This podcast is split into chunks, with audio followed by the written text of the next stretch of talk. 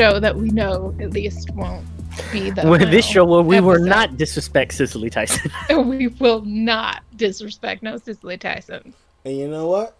unless you want to catch these hands. Welcome back to the Giant Contraband Robot Podcast. I'm your host, Desmond. Desi is dead Robinson.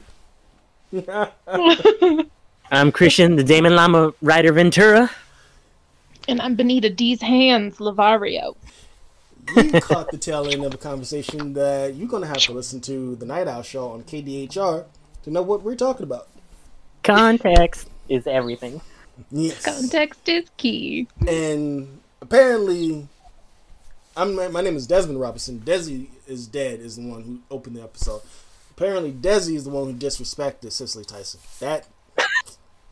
that And he- Yeah, that's is. Desi's problem. That's not Desmond's problem. that's not Desmond's He problem. is. He is dead. Yeah.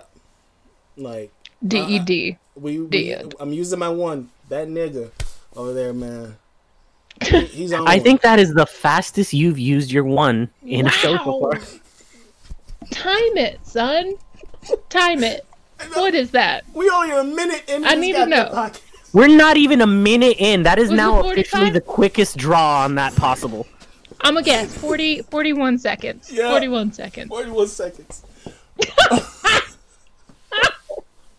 Oh my god, that's great. Oh man. oh. Woo. Okay, well. Let's hope it doesn't get spicy mm. later on. And this is your first episode. Welcome to 2021. Welcome to the John Countryman Robot, where you can hear us on SoundCloud, Spotify, and now Stitcher. Apple's still being bitches Whoop, whoop. and not letting us on their platform. It's because we like to curse and say things that are true. No, this time, the logo. Oh, is it? it did they deny us because of the logo this time? Low pixels, apparently.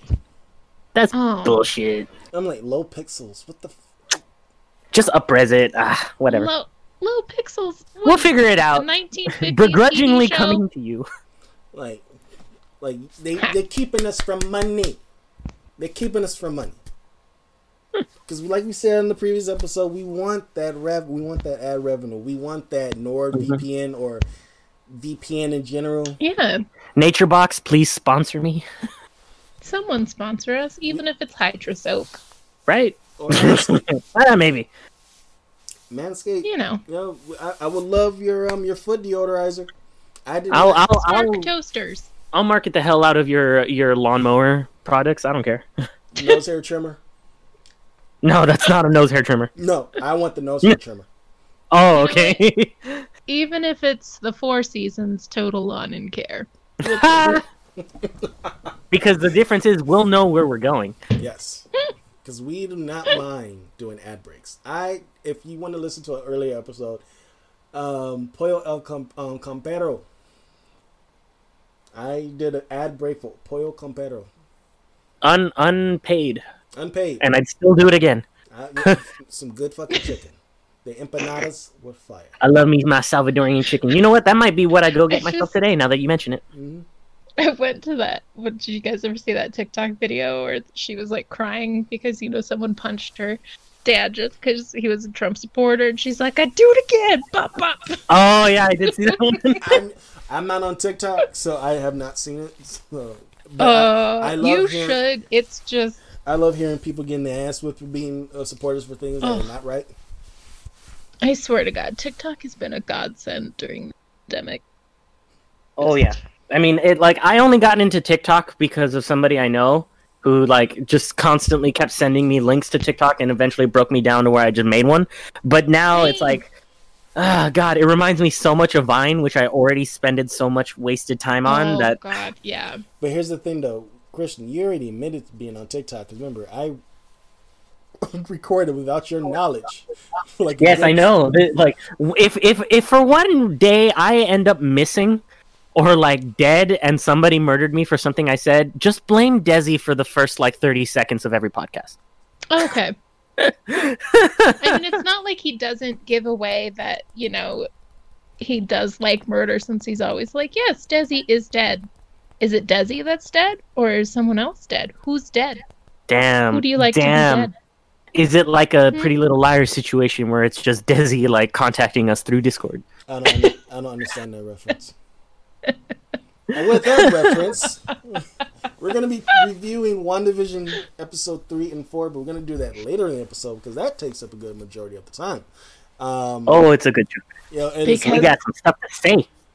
I'm full conspiracy theory. Like, I swear to God, it's probably going to be like another episode before I have all of the red Like everybody who's listening right now, you're gonna need to listen along with a whiteboard, a lot of red string, Yes. and every pin you possibly own. and, You're gonna need corkboard, paper, so much string. and this man So- pulled out his Marvel encyclopedia because I remembered Speed and Wiccan are in my encyclopedia. Hmm. And it was literally staring me in my face, and I'm like, I'm a dumbass. I had it right here all this fucking time. I could have just pulled it out. It's a, it's a, it's the answer's been staring at you in the face this whole time, which I'm sure will basically be what we feel like by the end of season one of WandaVision. I was the I, I was the cop at the end of Unusual Suspects when I realized I was just talking to Keyser Söze. To quote a former Avenger, you didn't see that coming. Damn. Oh, oh, oh, oh. I'll be Hawkeye. Pietro rising from the dead. I'll be oh. Hawkeye. Oh, were you thinking of the name? I'll be like Hawkeye. they won't know. They'll never know. I'll just say Pietro. Ultron, Ultron came and just sat on him. Is it weird that I know Pietro's name more now than I did when the when Ultron came out? You, you was never an X Men fan, huh? No, I mean I've I've I been mean- into X Men and stuff. It's just that it's like I, I was just explaining this difference to my coworker like yesterday, where it's just like the the the Quicksilver that's in the MCU is still different than the Quicksilver that's in like Days of Future Past and stuff like that. Yeah. But here's the thing, though. I was happy the fact that we get to hear Maximoff. Yes, we got that confirmation for sure. like a name that we we everyone's like it's just a fucking like you don't get the connotation of who is it tied to. We don't even know if it's going to still be tied to that. Yeah, like it could be anything else because it's the MCU, but they they base off of the comics at least. So You know what would be a good like a holy shit moment, and I don't think Marvel will pull the plug on it. If What? they got Michael Fassbender to come back, oh! as Magneto, Magneto to be Wanda. Oh my god, dude! That really because I I was talking about. Okay, wait. Are we going into this now, or are we continuing? Yeah. I was do, think- or do we want to put a pin in this and just wrap the little red string around it and we'll come back to it later? let's put a pin in it because we're going to talk Okay, about, yeah, because otherwise we're gonna go on this. because We're going to go all in. So, like, wrap it around um, them. because I think Benita's going to be happy with this one. Bring Sa- it back. Sandman, after months of filming and in months of like figuring oh out who the fuck is going to be in it, oh Sandman Oh is God. officially coming to Netflix. No, Joseph Yep. Gordon-Levitt is not playing the main character, Sandman himself, Dream. It's going to be some actor named Tom Sturridge. Sorry, bro. Tom- Yeah, I he sort of looks like an unknown. He was in the movies Velvet Buzzsaw and Sweetbitter. Bro, we have not seen those movies. Tom Oh. Sturridge. maybe some Like cinephiles, the one- some true cinephiles probably have, but I haven't. Yeah, I never watched Velvet Buzzsaw 'cause it just looked really weird. Um, Going for like what? Someone who I know Benita will like, Gwendoline Christie has been cast as Lucifer, the ruler of I hell. know. Boyd Okay, Holbrook sorry. is going to be playing Corinthian, an escaped nightmare who wishes to taste all the world has in store. Charles Dance will be playing Roderick Burgess, the charlatan, a blackmailer and magician. Um, and two Indian actors whose names I do not want to butcher. I'm sorry, I do not want to butcher your names, but you Playing as who? they're playing Abel, um, and Cain, the first victim and the first predator. Residents and loyal subject of the Dream Row. Oh, okay, wait. Because now I have the IMDb up. You're, I think, it, roast me if I don't say it correctly, but I think it's Asim Chaudhry and Sanjeev Bhaskar. Hey, you did better than I did. Yeah. I'm I'm mostly like I would say like 93% on board with this with this cast. Because David Gray. Um like the sturgeon guy, I'm sturge sturgeon? Sturd what Tom Sturridge. Sturridge. I don't like really know anything about. he does look Yeah, I'm familiar. looking at his IMDb and it's nothing I recognize. He does look familiar Boyd to me. Boyd though. Holbrook is the other one I'm very nervous on Why? because he's he's a hit or miss actor. Like um he was in that one like trippy time travel Netflix movie. I'm trying to I'm blanking on. But I remember him. Well, he was uh, also in Predator and Logan, right? He was in Predator. He was in he was in Predator and he was pretty he was pretty fucking bad. he was he was terribly miscast. I mean, the whole movie was just bad. oh no! Come on! opinion. No, no. All right. I all didn't right, watch the Predator. The I can't believe one. I'm gonna do this. I can't believe I'm gonna do this. As someone who's not big into horror, but I have a taste for horror for the last six months, I'm gonna defend the Predator to a certain extent. I Okay, but why? Okay, but you're clarifying that you're a horror fan, and there was nothing horror in Oh, no, that no, no, movie I said. I, hold on, hold on. except How to pause? for pause, that pause. one part when he escapes at the very beginning. So, like, Pause. Olivia Munn is the only one that survives, Pause. and she's Oh yeah, no, he's clarifying she- he's not a horror fan. There we go. Oh, okay. Oh, okay. But Which again, still like, I'm di- Okay. Uh, hold on. Yeah, I know, I know, I know you have opinions. Let me just let me let me explain myself. I feel Boyd Holbrook. Let him explain why he's wrong. Mm.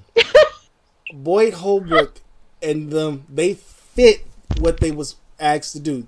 They're basically being soldiers of today, not soldiers where the big muscly dumb jocks that Arnold and his crew and Carl Weathers.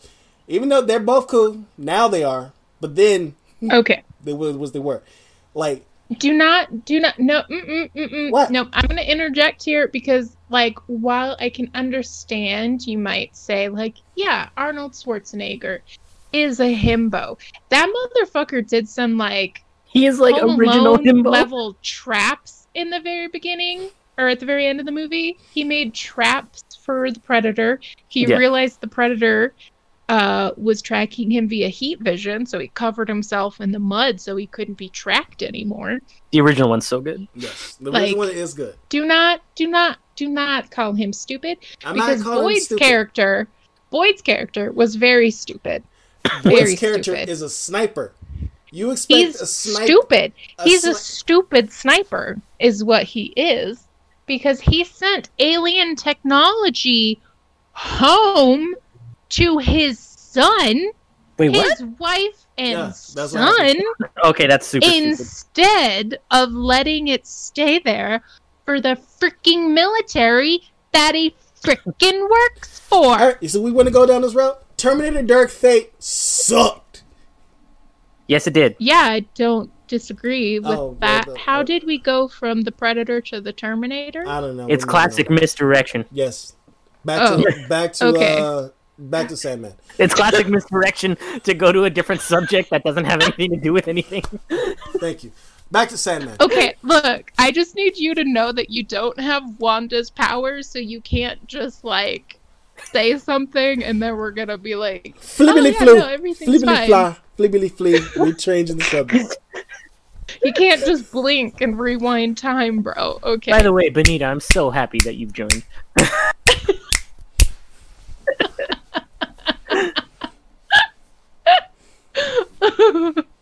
Oh, Um, is great. So moving on. Half of me is anyway, half of we're me just let's just half of me scrap is, half of this. me is happy whole- that you're back. Half of me is like, I regret this decision. I'm just. Anyway, back Let's on stick with the track. half that's Boyd happy. Holbrook. I'm iffy. If we're That- getting the if my- we're if we're getting the Narcos Boyd Holbrook, I think you'd be fine. I've never watched Narcos though. Sorry. He was he was enjoyable in uh, Logan because he had a personality, and I feel like a lot of his villain. movies he's done, he hasn't had a personality.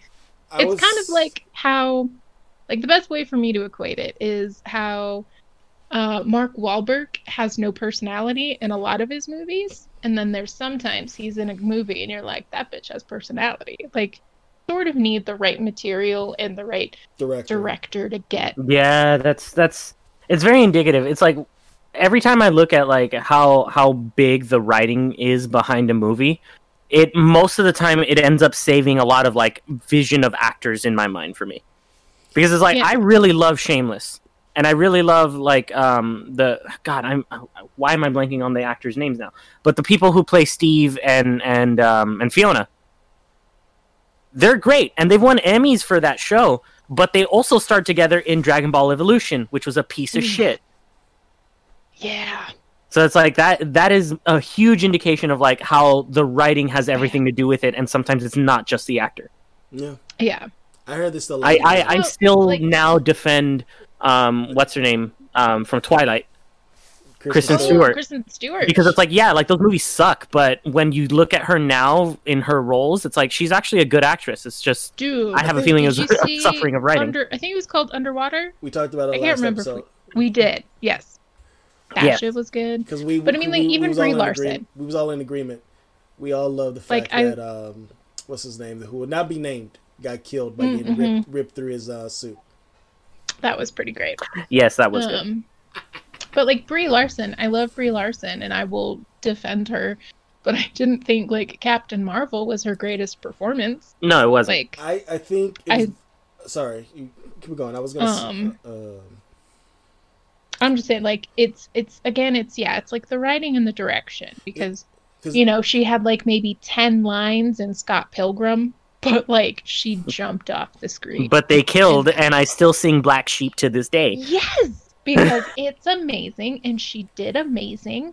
Like Room is such a tragic horror. You are like if you guys haven't watched it, like it's no, very I'm. I didn't watch it but I read the book like years before It's I'm good. traumatizing. I'm good. I'm and good. she transfixes you and she like pulls you in and it's just such a great performance and definitely deserving of of the Oscar. Um so I- like she's got it. I think it was just that direction.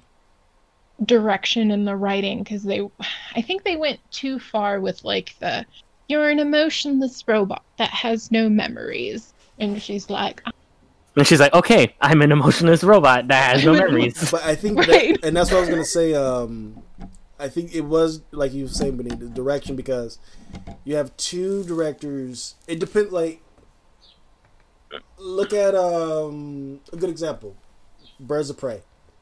That that director, she never directed action, but it looks like she's been directing action for years. With that movie, and when you look at um, Captain Marvel, you got two people who mainly is known for com- comedy, but it's like you trying to get them to do this, and like you said, the direction for Captain Marvel. But when you get to the Russo brothers, yeah, she's still playing that I'm like a emotionless robot, but she's more in a way. Yeah, she's still an asshole, but she's a she's a lot more altruistic. Yeah, she's and she's more likable.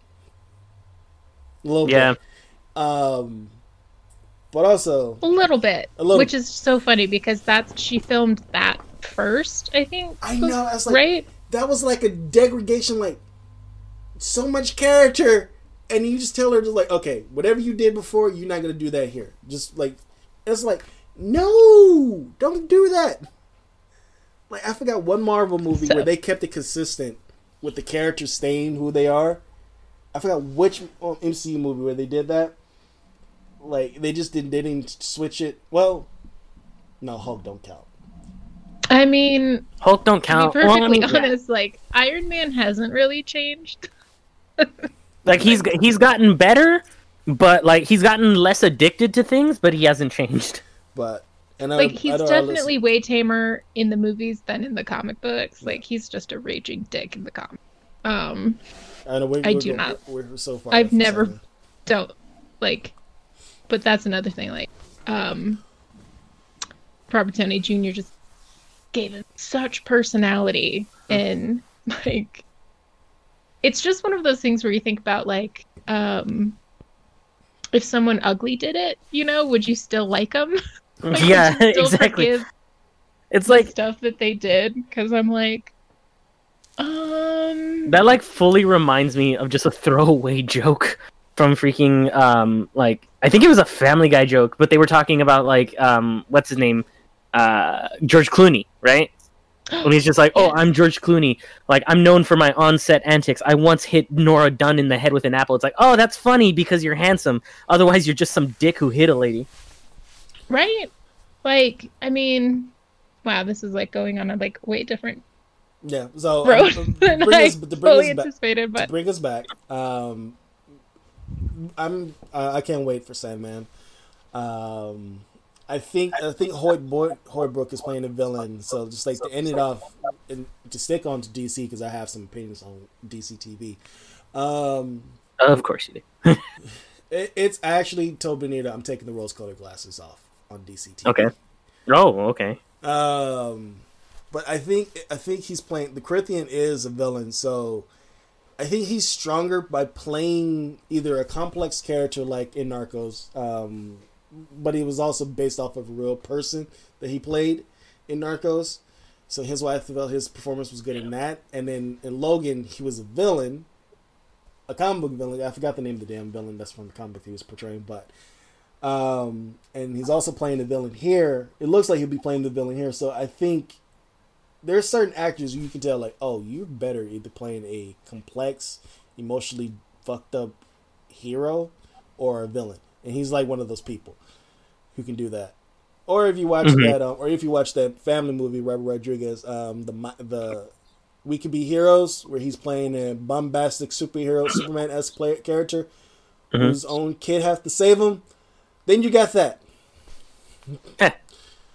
But other than didn't that, watch, didn't didn't watch that. you know, don't worry about it. Um, I have a I have a brother who watches the watch it. I was like, you got you got my Netflix account. It's called Freeloaders. Watch it.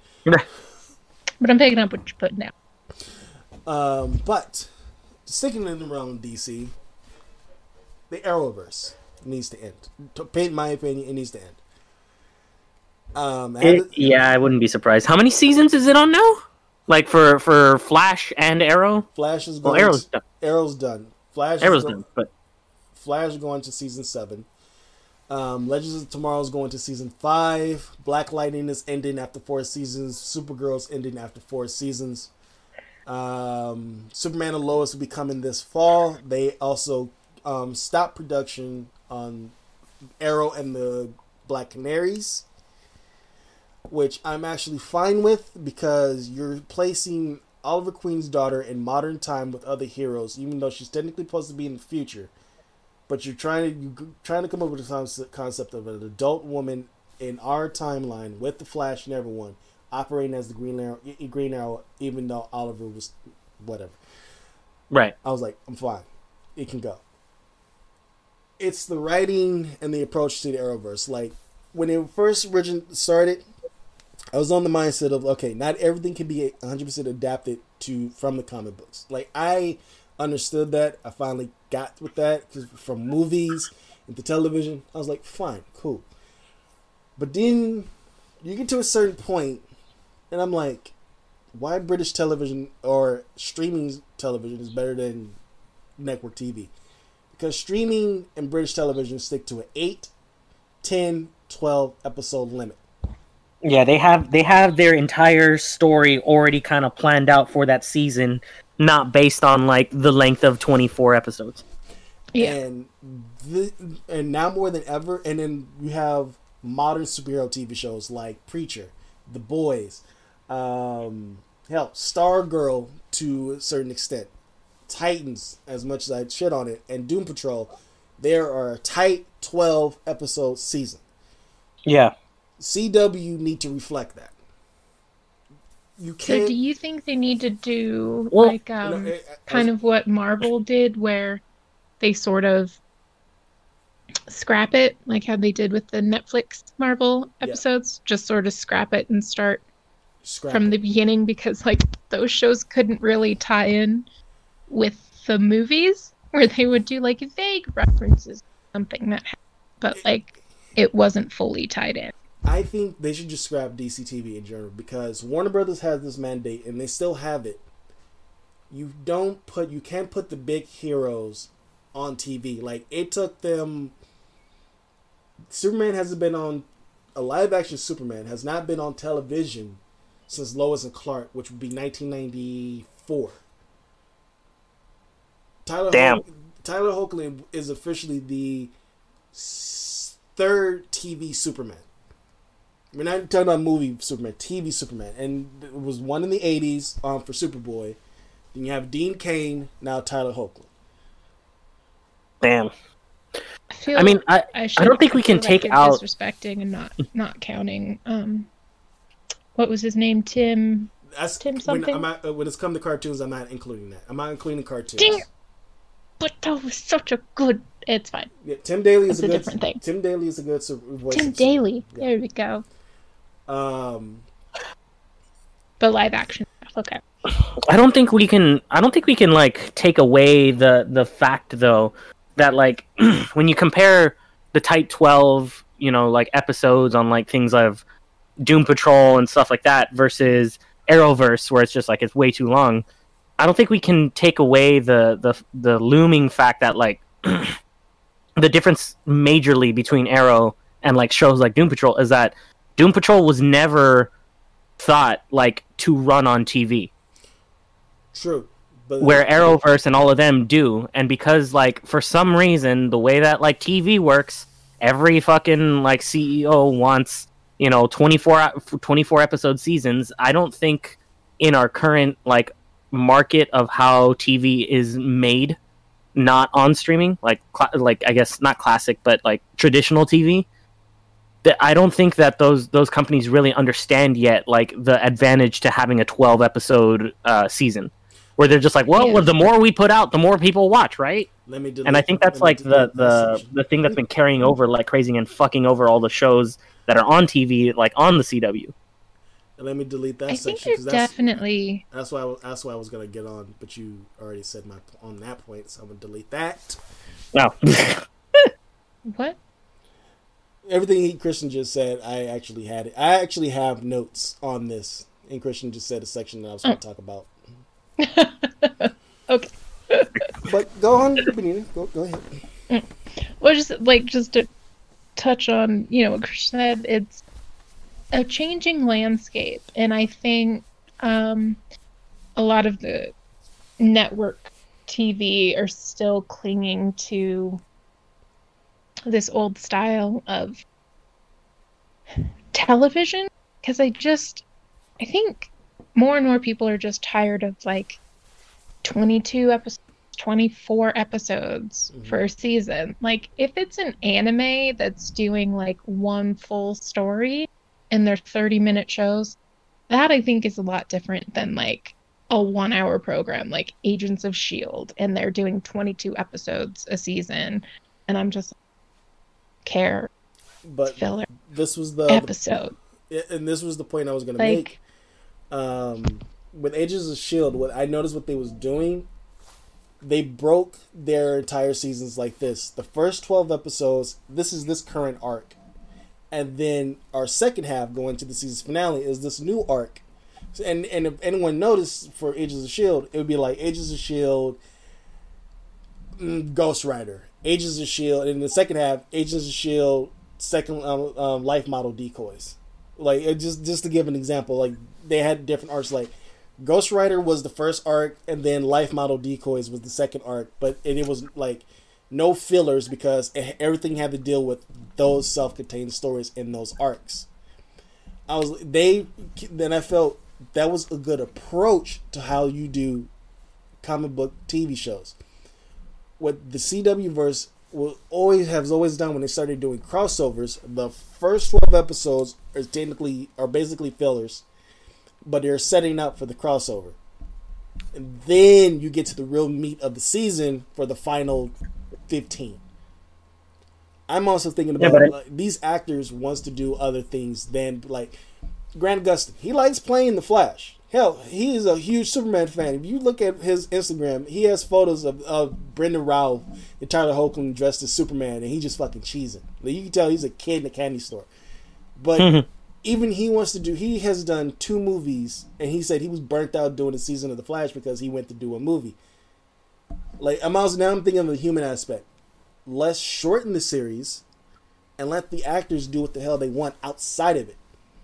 Right. Yeah. But then also we're also limiting the filler episodes because like American TV is becoming anime. Anime is like, all right, we have our we have a source material. We're going to stick to the source material. We will do a filler if it's necessary. American TV, they just do fucking filler episodes just for like just for the sake of it. Just like what Yeah. the fuck, or Yeah. a, or a clip show. Like you're not the Office. Don't do a clip show. Just stick to the fucking story. But the Flash has, and I'm going comic book nerd here. I in my history of reading the Flash, I never seen Wally nor Barry, hell, Jesse Quick, um, Black Wally, Bart ever worry about I'm too slow. I'm always worrying about my speed every single issue. Hell, Barry never really had a team. Wally had a team. Like if they started the Flash out with Wally, cool. Wally had a team. It makes sense, and Wally doesn't have to really be worried about his speed. But it's like every single season, it's the same formula. I'm worried about my speed. The big bad crossover. Barry and Iris has some form of trouble, and then booyah. That's boring. Why that has to? Why it has to be like a, a continuing thing? Legends of Tomorrow is its own self-contained thing. Like everyone is fucking, everyone is dating, and then you have Neal McDonough who played Damien Darhk coming back in the episode with um, Return of the Mack, which is I shit you not. Out of everything DC TV have ever done, that is the best goddamn episode of a DC TV show ever. You have superheroes in the Viking realm with Return of the Mack playing in the background. These DC heroes fighting Vikings, zombies, and Dum Dum Dugan, who's the villain in this in the show, all in one episode. And then you have another episode where they going against a giant monster, and the only way is a Tickle Me Elmo ripoff going against this monster. That's a good entertainment because they stick to a 12 episode format. Supergirl, I haven't watched it enough to have no problems, but it seems like Melissa Benoist was like, I'm done. So, like, hey, go right ahead. Like, if the actor says they're done, let it go. But Yeah, because otherwise, even if you keep them there, the performance isn't going to be the, what you want. Black Lightning, I... I- felt lacked because it became a Negro spiritual. Every fucking episode is a Negro spiritual. And I'm like, as a black man, I ain't trying to see that shit. I want to see Black Lightning kick ass and help his daughters be superheroes. So far, we got one daughter who really needs to do that, and another daughter who uses her powers to do stupid shit and become the archetype archetype teenager that we all hate in movies and television. Mm, No. to be a stupid teenager again. Yeah. Thank you. Right? To do stupid teenager things and not have to worry about, you know, adult things. Well, I was, I was in and out of hospital I mean, as a like- teenager, so I never did. Not having to worry about that shit. Yeah. Totally cool. Like bills. What are bills? Oh, Right? oh, but Remember when your biggest concern was like what you were going to wear out of the house that day instead of like, hey, am I going to get to live in this house tomorrow? right. Oh, those were the days. Hey, teens, But welcome to the I- pandemic. I um I'm not really uh I guess Arrowverse fan. I could not make it through the first season of Arrow um because like it to me it felt like it was I mean it was basically just a Batman Begins style thing where he's like I'm a poor rich boy that's And that's the thing. traumatized. And that's the thing. That's what the um, Stephen Amell even said. That was the point, because um, Arrow, Green Arrow was I can afford therapy but I don't do it. um, Green Arrow was always looked at as the Batman ripped off. But if you look at Green Arrow compared to Batman, Green Arrow is more like the Robin Hood esque type of a hero. Like he's jokey jokey. Yes, he has crossed the line numerous times, but he's the one person like you can see like, oh, I could probably hang out with him. Like, no, Arrow's like a is like Bruce Wayne, a dick. And then now we come to Batwoman. I have no problem. I had I didn't really have a problem with Ruby Rose. I really did. She was she was okay. Um, now she got the Kelly Marie Tran treatment, even from not only from her own community, the LGBT community, saying she's not gay enough, which is like, what the fuck? Yeah, that's Like, because the thing is that's not the community. That's just stupid people. Yep, and then you have people complaining about her acting. Like we get it, she has done things that she's proved she's not a great actress. But watching the entire season, she did like you can tell she stumbled in the first couple episodes, but towards the end, like she finally got her stride. But behind the scenes stuff, you can tell like all right, she's she was when she said she was leaving. Okay, and this is one of those instances where I feel they should have just recast the main character just just say because what happened in Crisis, this is a different Kate. This this is Kate Kane, but not her. Yeah. I no offense to the actress who is playing Batwoman. Inserting this woman into something that nobody didn't like in the first place, like they like Batwoman, but not the the show and the series. Someone who she stole the bat like some, my brother one brother's like Terry McGinnis did it, but you saw what Bruce did to Terry when he took the suit. He let Terry get his ass beat until Bruce was like, "All right, fuck it, I'll help you out." like, there's no repercussions of this woman stealing the suit, and it's like, and the, it's just Batwoman is just bad writing, the way how Mhm. characters are written. Like it's, it's, I know we should have this like real world, but like even in the real world, we will call out bullshit from people and it's they're in like certain shows you you can include like I know you don't watch Arrow, but there's an episode in Arrow where they did their own version of Civil War, and the rookies, the like the newer heroes that from the comic books that they put into the show, they're talking mad shit to Arrow like they was gonna fuck him up. I like how Stephen Amell approached it like like this was real. He's like this. You're talking to the person, and he listed all the people he put in the ground. And he was like, "You really want to try to come to me?" And in the episode, you can tell they went over the board with the fighting. Steve, you know, it was literally you can see his face. Stephen Amell fucked that sto- son dude up. I mean, I never seen a body a, a actor do a body slam on a stuntman that gruesome ever. Yeah. Like, holy fuck! And then then then um, literally two episodes later, Stephen Amell got his nose broke by said stuntman. But I wonder why. probably some personal things right there. He's like, all right, you want to fuck with me? I'm gonna fuck with you back.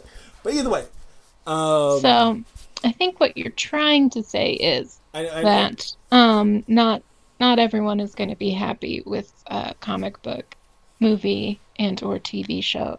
Thank you. Thank you for bringing me in. Um, to end this off, essentially, the writing is bad. The, the writing is not. It shouldn't be. It, it should. You. We're not looking for movie quality in TV. It just should be the quality.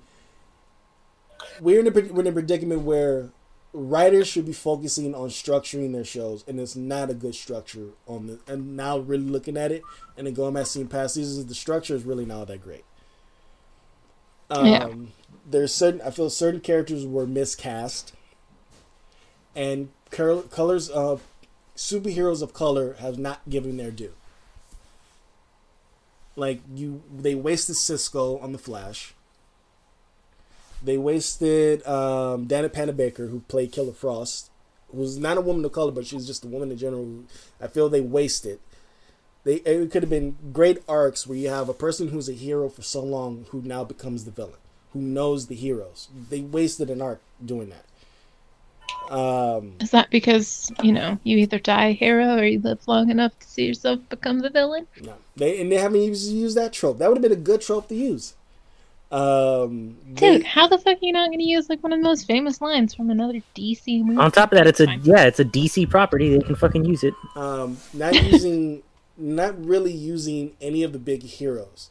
Like I get it, you want to focus on these heroes, but Flash is a, in in all intents and purposes, is an A list superhero.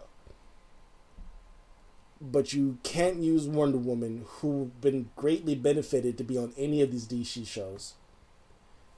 Batman, who could have been like they literally filmed episodes in Gotham City, and it took them to Batwoman to say, "Oh, he disappeared." Like, okay, so like one of my favorite things, um, which I haven't seen Wonder Woman 1984 yet, but I just want to interject because you mentioned Wonder Woman, is that Pedro Pascal was in Wonder Woman 1984, but then he also had a part in the Wonder Woman TV show that was supposed to come out a few years ago, but We then they never picked up the picked up Yeah. the pilot. We talked about it on, on our Wonder Woman review, which you can listen to here on the Giant Conjugal Robot. Oh yeah, our Wonder Woman 1984 review. Oh, Yeah. when was okay? I'm sorry. I know I'm like bringing this down. That I'm No, like, no, wait, it's all when good. was No, no, that no, no. episode? It's it's it's it's a fun episode because we're we yeah, yeah jumping on my shit. No, I don't mind that. I'm just you know you lose track of time during a global pandemic. You Yes. just So I, get things. It's fine. But um, but yeah, I know it sounds like I'm a raving D- every episode. So like I'm very critical of DC. Yes, I am. Someone who's grew up with DC more than Marvel, and I didn't get into Marvel until in my teens. Well, X Men since my childhood, but Mar- the greater Marvel universe until my teens. But uh, it was always been DC. Seeing like like certain heroes acting certain ways is like I get it, but you're you you just like you're going you're doing this just to do its sake and not giving it any real depth like the nolan batman movies they had a purpose and they had a, a through line arc i do Yeah. not see and that's a movie but and i can shit on titan and Doom Patrol all i want but there is a through line for that fucking series both series at that like each individual character has an arc. I don't see that with Arrow. You change like Felicity, she was world beloved, and now the actress was being hounded because they switched the character. And I can see, now seeing the show, watching the show now with this now at a different lens, I can see the nitpicks fans are having, and it's valid nitpicks. You turn this character uh, to an unlikable character. it's just I think it's hard, at least for me, because again, like I said, I didn't really get into any any of those shows. Um, Stay not watching. but like you like I remember growing up and like DC were the ones that were doing the great job with like well mostly uh with like adapting their their properties like the first two OG Batman movies were great I mean they weren't canonically correct but like still very enjoyable like a lot of fun the TV shows, the cartoon TV shows at the time were doing a great, fantastic job. Um, and Marvel was sort of like trying to catch hit up. or hit or miss.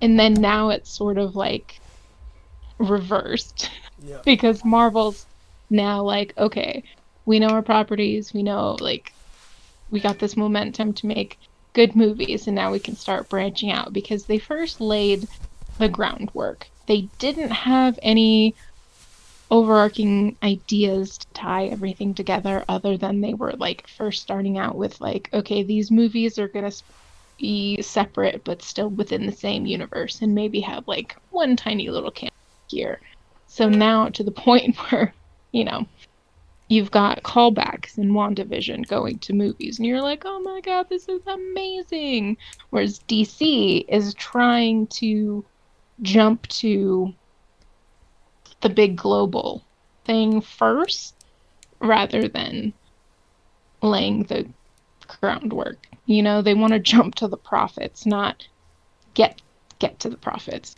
Yep. Is what I'm trying to Well, to give- say. You give us a good segue, um, laying the groundwork into something proper in their over overarching universe. Um, WandaVision, episode three and four. Holy shit! Now I waited. I skipped watch episode three to watch it back to back today before we started recording, and it's So good. I will say, um, start up just to start off with my opinion because I'm on the roll of whatever I'm doing. I can see why people. My hands are at the ready. I can see why people felt episode one, two, three, three up and towards the end were very slow for them, and they was willing to jump out, like to not watch to keep on going until the end of episode three, which we're not going to talk about just yet.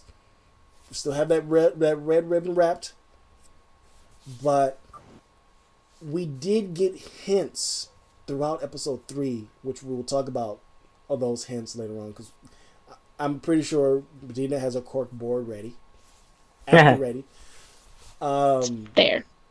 episode three was it was essentially a 1970s TV show, Brady Busk, Brady Bunch esque. Um, but we got some good tidbits. You know, fuck, we're, we're the floodgates are open. I was gonna say, I'm like, why are we waiting? Right. Full spoilers from here on out.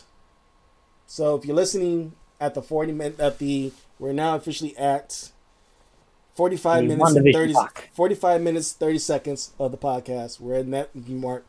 So if you're gonna leave now, thank you for listening to the John Conchman Robot Podcast. Tune in to the next episode where we talk about Deep Space Nine, Voyager, and TNG. And you know, our you could just casting it. actually just say you can stop now.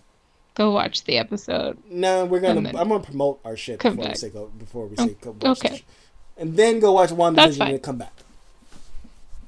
Other than that, um, when Monica said, "Oh, Pietro Pietro was killed by Ultron," and you just see that flip in Wanda, like, "Oh, this is like, how do you know that name? like the real Mhm. Wanda is here."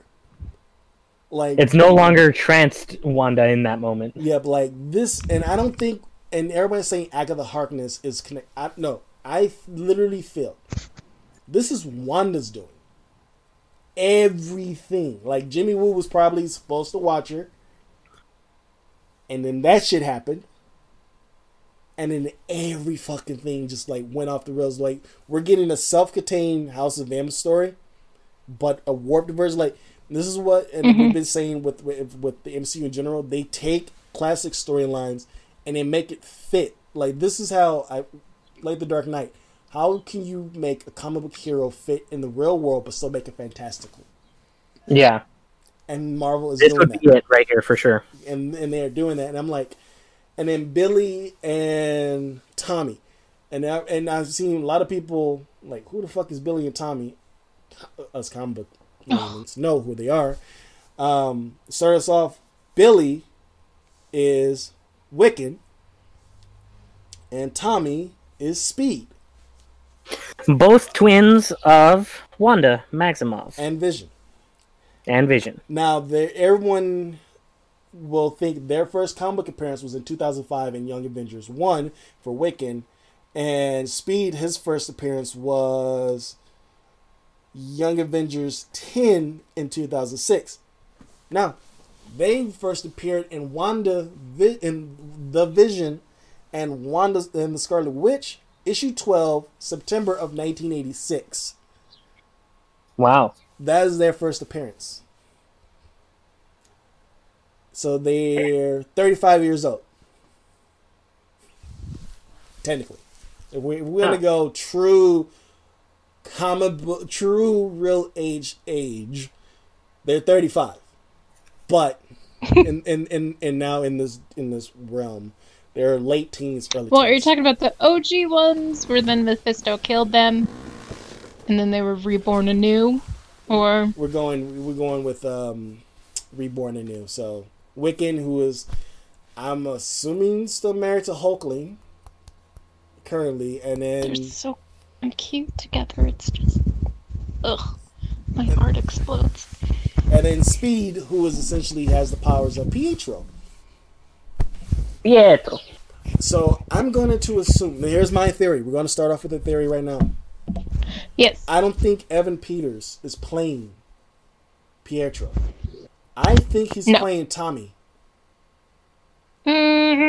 Mm, and Interesting. And I think they're gonna have someone play Wiccan, Billy.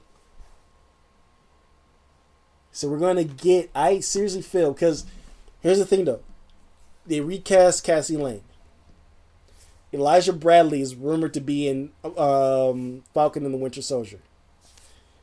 Um, we got um, Hailee Steinfeld running around right now as um, Kate Bishop, and then Florence Pugh is now the new Black Widow. I think they're literally gearing up for a Young Avengers TV series. or a Yeah. movie. Like I seriously feel I don't I, I don't think Florence Pugh ever done TV, but either way, I think their deals are set. Oh, and then Miss Marvel, Kamala Khan, hmm Like she's definitely going to be on TV at some point. I feel. and she's just been ca- she's also just been cast for Captain Marvel too. So she's jumping from her TV show into um, Captain Marvel two. So Miss Marvel will be out later this year, apparently. Got you. Um, so more DC, more Marvel TV coming soon. But I seriously feel Wanda, WandaVision is setting up not only the younger two young Avengers, but also what we could see her, what what could happen to Doctor Strange.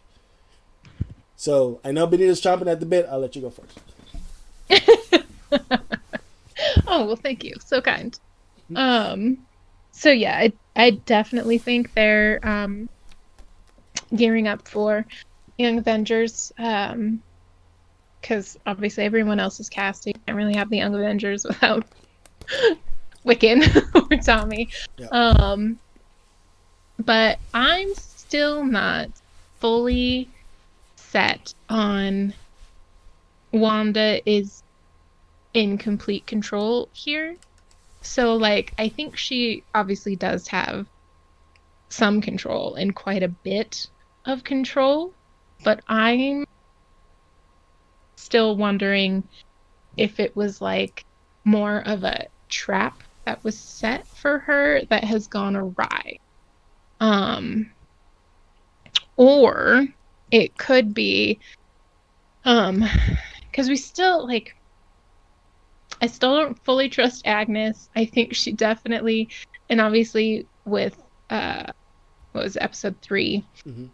um, The brother. her and Herb know a lot more than that's going on, and then you find out in episode four that pretty much kind of like everybody in the town knows that something right, but it's almost like how with um, Wanda's first twin, her first babies, uh, would disappear whenever she wasn't focusing on them, and Agnes was the one that was like, uh, "Girl, I don't think your babies are real," and then she has a break. She's like, "My baby." Um, so it could be setting up like another another situation like that. We're talking about uh, episode what'd you say? right? Hmm? We're talking about episode four, right? Well, three and four. Um, Geraldine, well, Monica Rambeau's the only one who's seen the babies. Agnes has not been there yet. Well, no, but like in episode three, Agnes and Herb were talking and they were like whispering and conspiring to each other. Yeah. And Vision's like, "What's going on?" And they're like, "No, everything is fine." Yeah. But who's Geraldine? Like, obviously, they know more. So I'm just Yeah.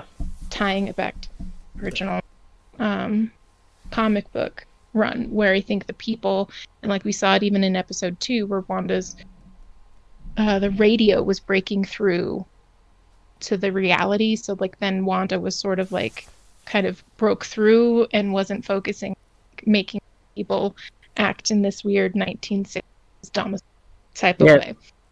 So in that same scene, did you think that um, the neighbor she's talking to uh, was like answering the question of the investigators of like Shield? Uh, I'm sorry, Sword. Oh, like Because what I got was like what I thought from that scene when I saw that was they were asking her a direct question. They were like, "Wanda, is someone doing this to you? Is someone doing this to you?" And then immediately after that, like the person she's talking to is like, um, is like, "How does a housewife get blood out of a shirt by doing it herself?" oh, I mean, yeah. Like that that like, made me think show- like this whole thing is Wanda's doing, but she's also actively like not remembering that she's doing it.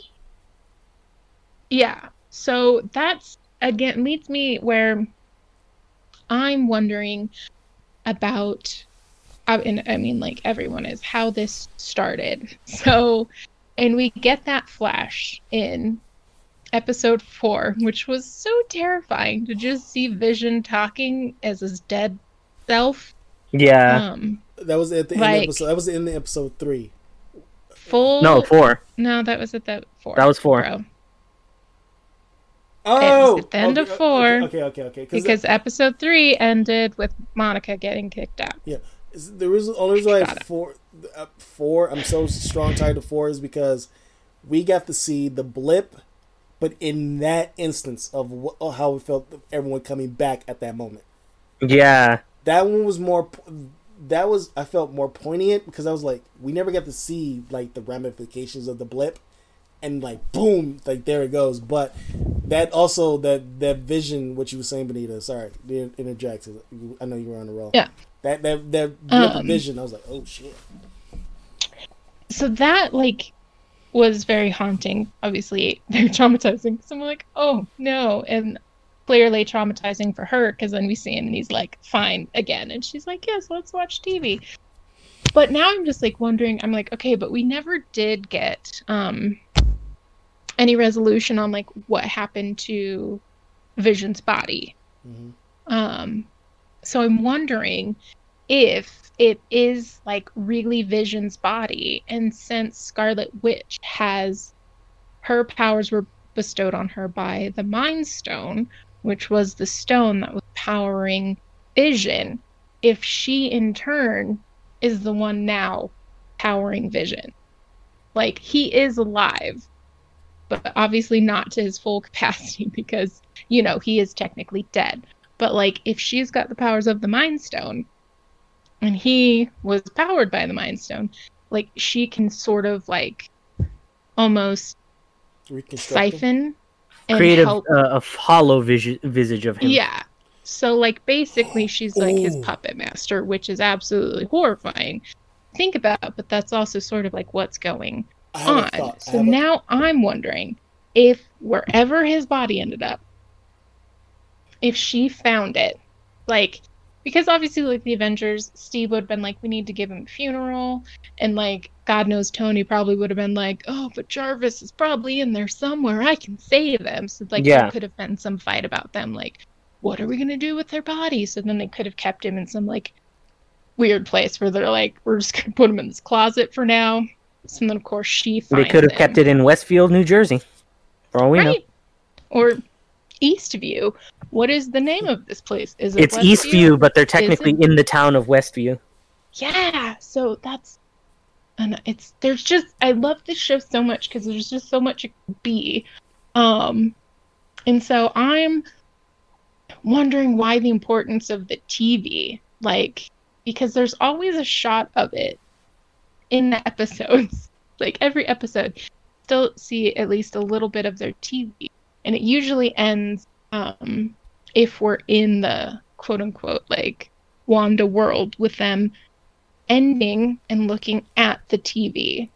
So I then started thinking like okay, but if like an alien or say a demon were to sort of pop in and like look at this world, they kind of would think people are obsessed with their TV, right? Like cuz we all are kind of glued to our TVs. So I'm wondering if this is like Mephisto's like trickster thing where he may have found like a sad Wanda like crying over Vision's body and she's just like I just wanted a happy life with him and then he's like happy, you know, happy times like all the TV you guys watch, all those TV shows end happily. So here you go and like literally just like gives her her quote unquote happily ever after, but it's tied to like the TVs, you know, like when you wish make a wish from a genie, you have to be like very Right. particular on like what you Or you say. dream of Genie. like I don't know, it's the show's driving me crazy and it's like taking me down a long dark road. Like because like you said, Des, how the episode four opened was amazing Mhm.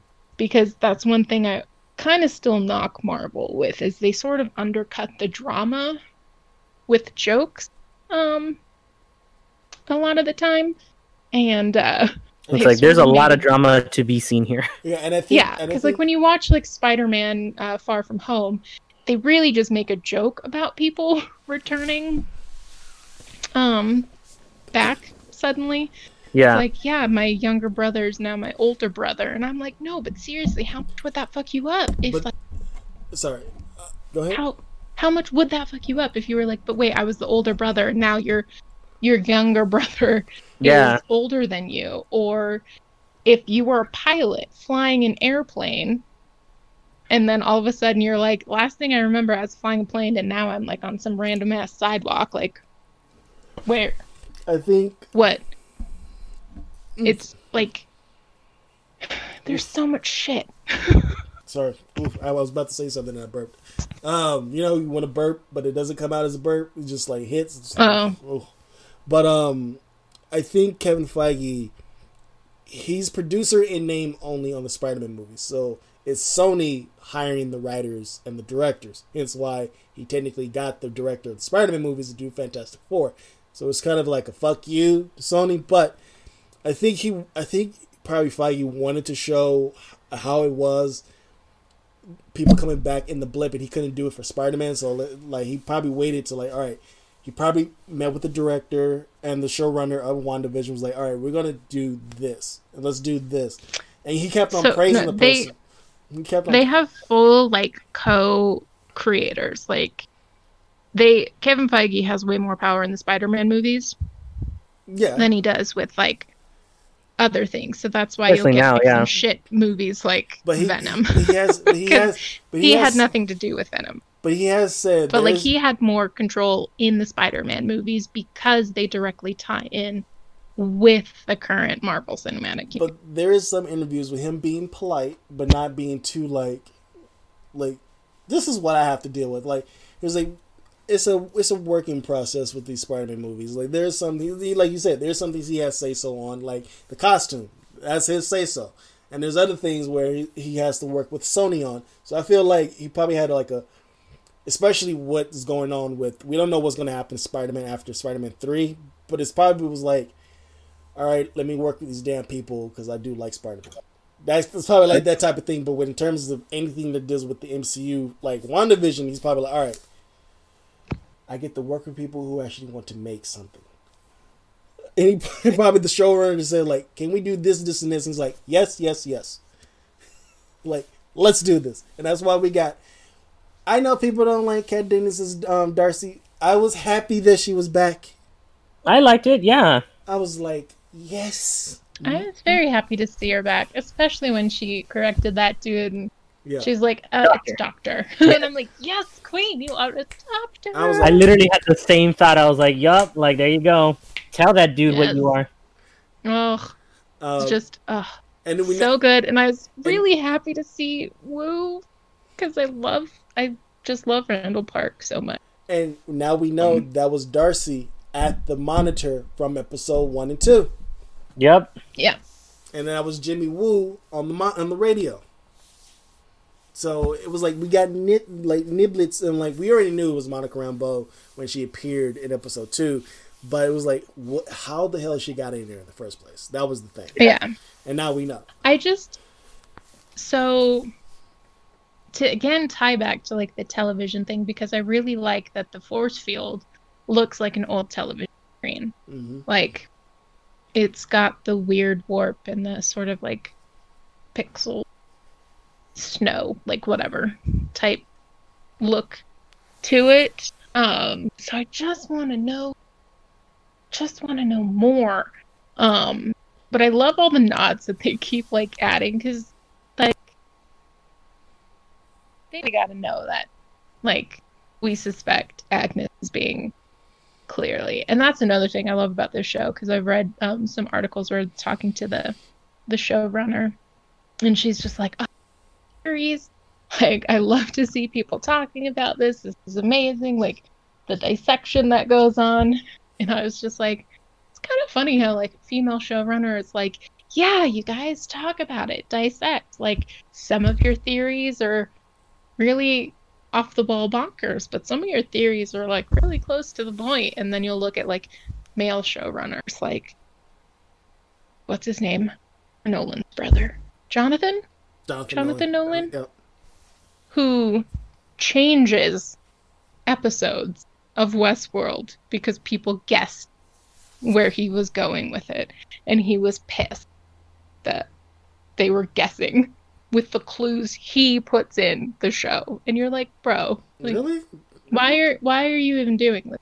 And that's one of the reasons they gave up Westworld. Didn't even finish season two. Um, Wow. Because it's like, why create something if you don't want people to enjoy it and talk about it? Yeah, and he's Or, like, "Oh, like- okay. Well, I'm gonna change the shows just so that way it's not what you guys thought." And it's like, well, Right. you're kind of literally dicking over the people that care about your show enough to dissect it. It's like the stupidest superiority complex ever. Like fucking Steven Moffat. Like I used to be a big Steven Moffat fan because I was like, oh, you did favorite Doctor Who episodes, but then Yep. he became showrunner, and I'm like, bitch, you are terrible. Like he has peak like mediocre white man superiority. Like he think his shit don't stink, and he thinks he is smarter than everybody else. Like Sherlock the whole point people love Sherlock as a character is because he pays attention to the details. And if you read a book and you're like, oh, that's what it happened, like you kind of want to go back and read and find the clues that he saw. Or it's like you read it and you're like, oh, maybe I can piece this mystery together with Sherlock because Yeah. he's not like he is intelligent. He's not like ridiculously intelligent that the new Sherlock makes him seem because it's like none they don't do any clues like they don't none of this shit makes sense like Yeah. it's like how did you come to this conclusion and you're just like oh it's super smart. And it's like you didn't show any of that shit. Like you didn't show any of that. You're just having sherlock tell us all. Anyway long story long rant short. I like when creators are like yes please pick apart what we've made. Talk about it. Enjoy it dissect to its capacity. I know, like we the, throw so much stuff because now you're just like okay what's real and what's like a red herring? And so i think the whole like oh it's all wanda is kind of a bit of a red herring where it's like i think she's sort of accepted this reality she's in but she also likes it and she wants to stay there because she's happy Yeah, 'cause she has vision and she has kids, and yeah uh, but i don't know if she created like if she started it or if someone Like, if else she's the reason. it. I don't know. I want to know, and this is why I hate love that it's once a freaking week.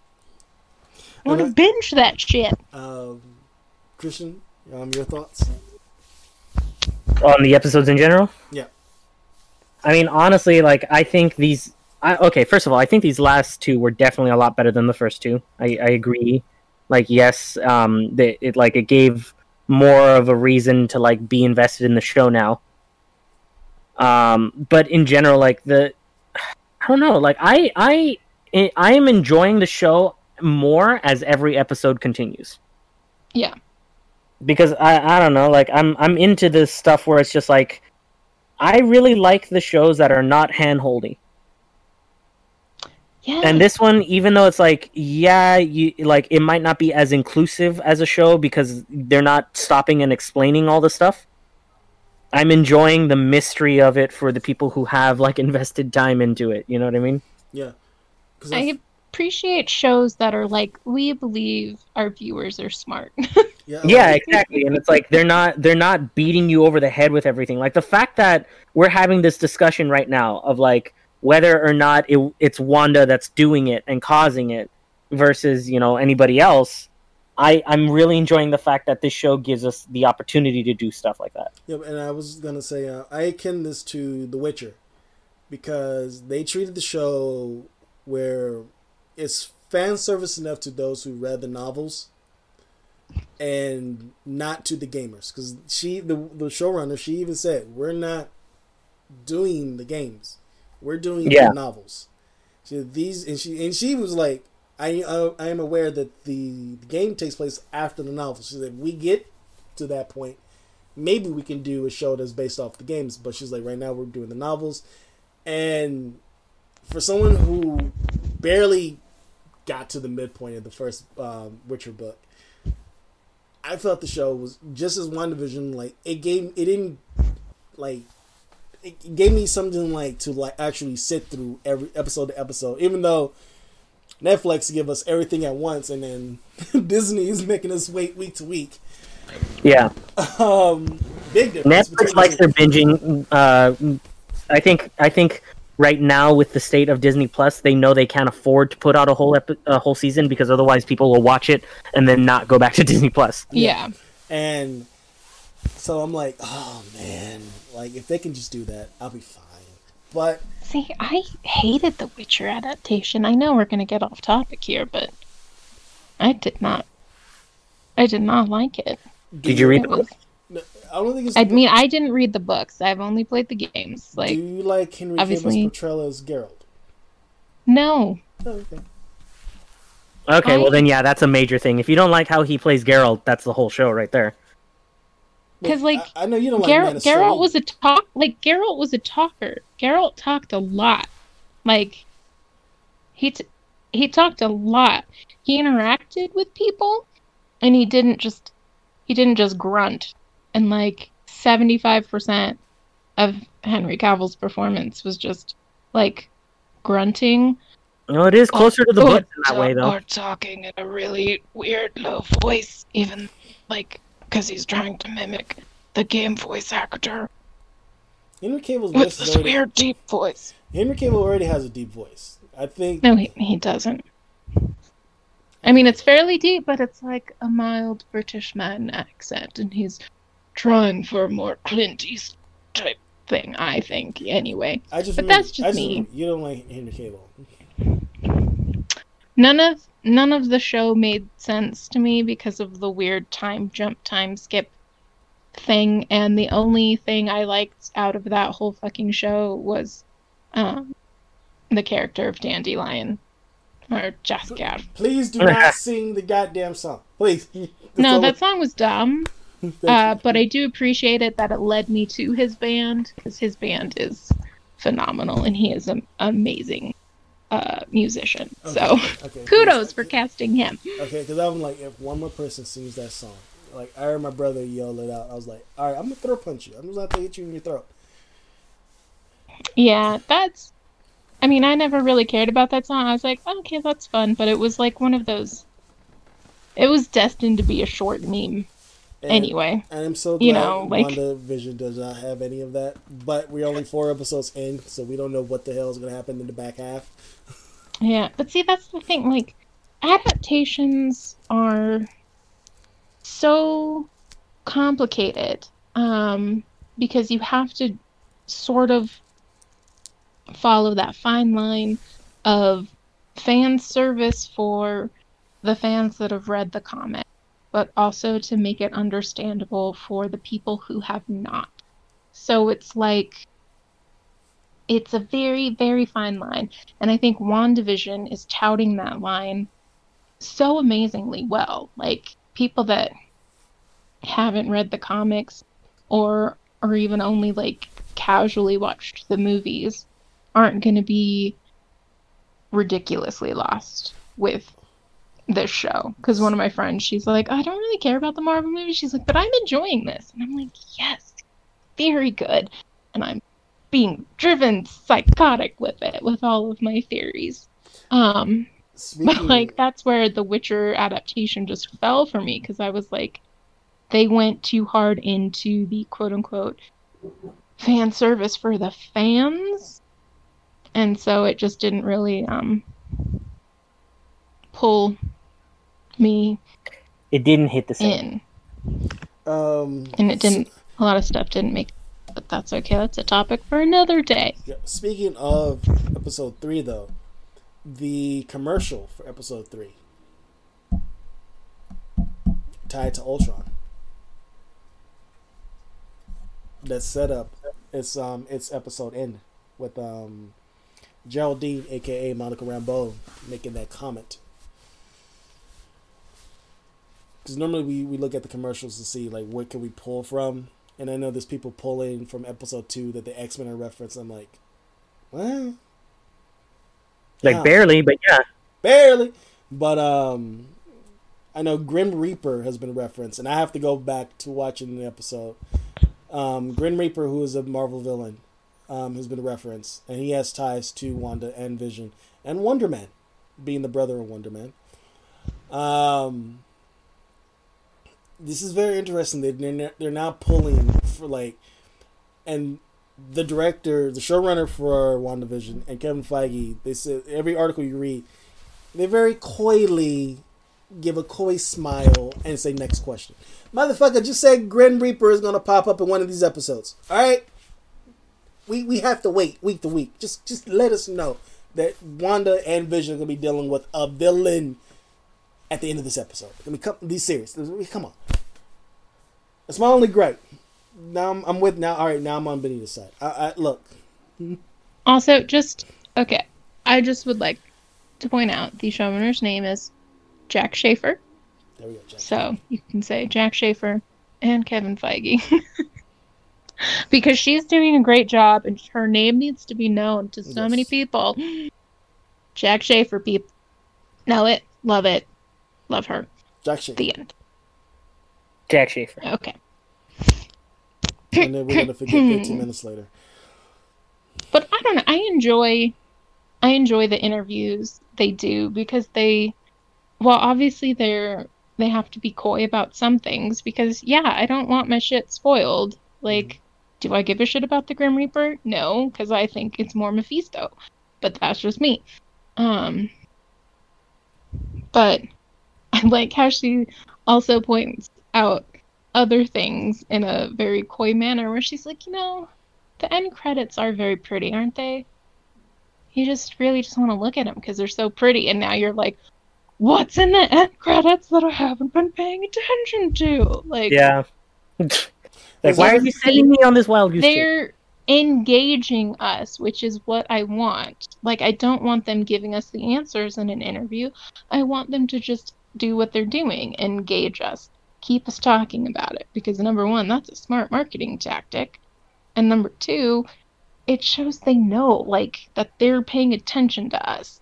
they're listening to all the chatter we're saying. And they're like, we recognize and we validate. Thank you. Good Yeah, it's um I'm not gonna go through and do a slowed down version of the end credits just to see what the fuck is in there. I'm not doing that. Nope. nah, I'm I mean, you can watch it, and the next time you watch the show, it's fine. You just put a pin in it. Follow that red string. Or you can go online like millions of others and wait for some other person to have done it. Yeah. Yeah. Right Oh And my gosh, did I tell you guys? Okay, so I don't know if you remember in like the last episode we talked about this, where it's like, why is there numbers missing from the clock? Like, it has to be important, you know? Yeah. Um, so I went down that rabbit hole, like full on. it's always sunny in Philadelphia. Um, like you foretold you Shit. would. Yeah. Yeah. um. So number one, I think I like reined myself back in because then I googled. I was like, I found this one thing which I'll share with you in just a second. But I was like, oh, maybe it's like a specific date because the numbers like 11, 13, and 15 were missing. Um. I think I from the clock. And so I was like, oh, maybe it's You a said- specific date. you said from It's episode not. two? Yeah. Episode two. Um, I saw a person on Reddit was like this. That's tied to the X Men. If you look at the time, you could go correlate. I was like, you do. You wasted fifteen minutes of my time of reading this.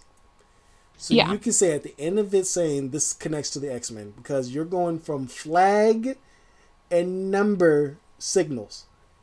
Fuck you. yeah, no, it's Ah, like so. Ah, fuck you, I went through this whole, well, not a whole research, but it was definitely like a good thirty minutes. I was sort of like looking around online, but I also then was like, oh, what if I just Google like what does a classic radio clock look like in the 1960s? And it's that. So I'm like, okay, maybe it isn't anything special.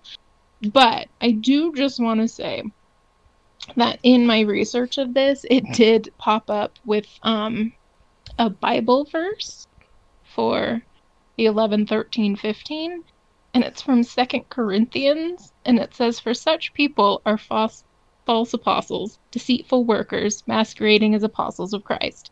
And no wonder, for Satan himself masquerades as an angel of light. It is not surprising then if his servants also masquerade as servants of righteousness, their end will be what their actions deserve. And I was like, we're talking about Mephisto. And he's the devil. Mm. And he's making this false world. you know, like this you know is how what Marvel conspiracy theories do, and that's kind of why I love them. that you've seen in a clock. But I am impressed. Hence, why she would be connected to Doctor Strange in this in in, the, in this route. So, I'm not saying that that Bible verse is tied to one scene in a TV show showing some classic clock radio bullshit, but I just thought it was it was pretty funny how you can sort of then tie that to the show. That's crazy. Anyway. Well, I have a theory. That's my conspiracy find of the day. I have my own conspiracy theory, and I, it just popped up in my head while we was talking about episode three and four. Do I need? Hold on. Do I need my tinfoil hat? Put on your tinfoil hat. Okay. What if Wanda is reconstructing Vision? Ooh. And reconstructing Vision, huh? She has those. She has that. In a way, she has that ability. In a way, if she can. So do, like sort of how I was like, she's puppeting him right now, but yeah. she could also be like trying to. And maybe reconstruct it. Yeah. Maybe she's. And mm-hmm. maybe when we get towards the end, like if you look in the previews and the trailers, you see Wanda and Vision going against one another. What if Vision finally gains sentience? Like she's like she completed putting him back together, and he's realizing like like he's real he's now finally realizing this isn't right or yeah. but now it's now tied to all right you got the man back. Now what about his soul? Yeah. Tying so back to what you, like tying back to what you was talking about earlier benita about the bible they've hinted at that with the the trailers because you know like original trailers you see like um, agnes in the car like talking to him. She's like but you're dead. Like we're all dead or something like that. I think it was more like you're dead. And then another trailer shows vision at the edge of the field mm-hmm. like looking like he's gonna reach through and break through. And that's like i'm just like oh if he breaks through if he walks through is he just gonna drop dead? Because he's outside the radius. Hence, like can you imagine like being the sword agent that's like watching the perimeter and then all of a sudden you just see like a vision plop out dead and you're like oh no. Or he's alive. But or yeah that'd be even weirder. He comes out alive. And then we're like Ugh. holy shit. So all right it's so, like just that's that's an interesting concept. What if what if Wanda is practicing her reality bending powers this whole time by bending reality of this entire area to eventually get to the point where she could mimic it enough or manipulate it enough to make the reality of Vision being alive again happen. Right?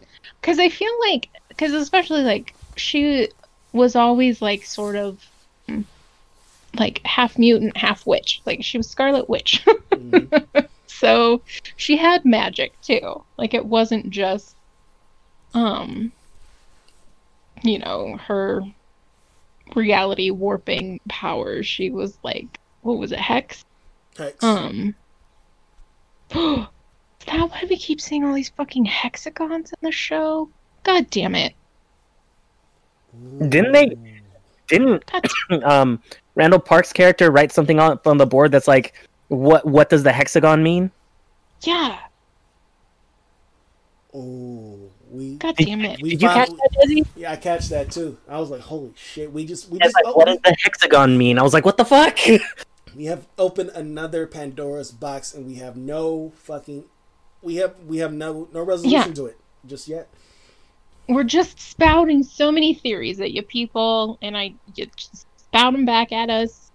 But this is like, what episode I, oh, four. Are we gonna get magic now in the MCU? I hope. I mean, we have it. We just need to view it more. Oh man! All right, so now we're going to the hard part. How to re now to give a rating? We gave, well, you gave a ten out of ten for both episodes, Benita. So we, we know where you're at. Um, Yeah. both me and Christian. Excuse gave me. To clarify, it was 15 out of 10. Thank you. 10 You 10 just made me of change my vote. Yep, being the man that I am. I I force my will. Um, Okay, dictator. and then me and Christian. Desi the dictator. I'll take that. And um, me and Christian gave episode one and two seven out of ten. I'm going up to eight now. For what episode? I'm going up to eight for three and four. Oh, oh, interesting. because like like now it's kicking up to where it's like starting to involve a lot of things and obviously like i mean honestly this is going to get a high score for me because i'm biased because i watched all the movies as they came out on you know whatever but like from from a perspective of somebody who who hasn't seen the show i think an 8 would be okay like or when i say not seen the show but isn't familiar with the mcu in general Mhm. I would say an eight would be okay because now it's starting to resemble like these mystery shows where it's like, yeah, they have this slow burn, but I like Benita mentioned, it's like people who aren't familiar with it are watching the show now, It's and like that the that's enough of a mystery drug. there. There's It's enough Dumb. there's enough to bite into with it with these last three and four episodes that um that make most viewers engaged. So I'm willing to go eight out of out of ten on that now, and still give it room to grow. Okay. Nice. Knowing the answer, Benita. Oh, me? I mean, obviously it's 10 out of 10 because I'm fucking fangirl. I don't give a shit. I own it. I love it. And y'all can. Suck Suck my- it. Thank you. Uh, I'm gonna give episode three a seven point five. Okay. It get, it took us till the end of the episode to give uh, to, to actually punch us in the gut to get us to um, where we at in episode four. Um, episode four, something we didn't touch on. To Lashana, uh, was it Lashana Lynch? It should be Lashana Lynch. Huh? Who play Maria Rambeau, Photon. Oh, Lashana Lynch. um. Well, we found out she's dead now. Yeah, she's dead, but I think they gave her credit only because, and I'm like, you gave him credit for Lashana Lynch, even though you only showed her picture on the wall. Okay, Yeah, and it had photon, and I'm like, oh my god, is Monica gonna pick up? the code name, because and Tashana Parris is also in Captain Marvel too. And now she's just gonna carry it on. Maybe she'll be a superhero. That's fine. I'm okay. See, I'm fine. Here's the thing, though. I'll say th- I'll say this before I give my review for episode four.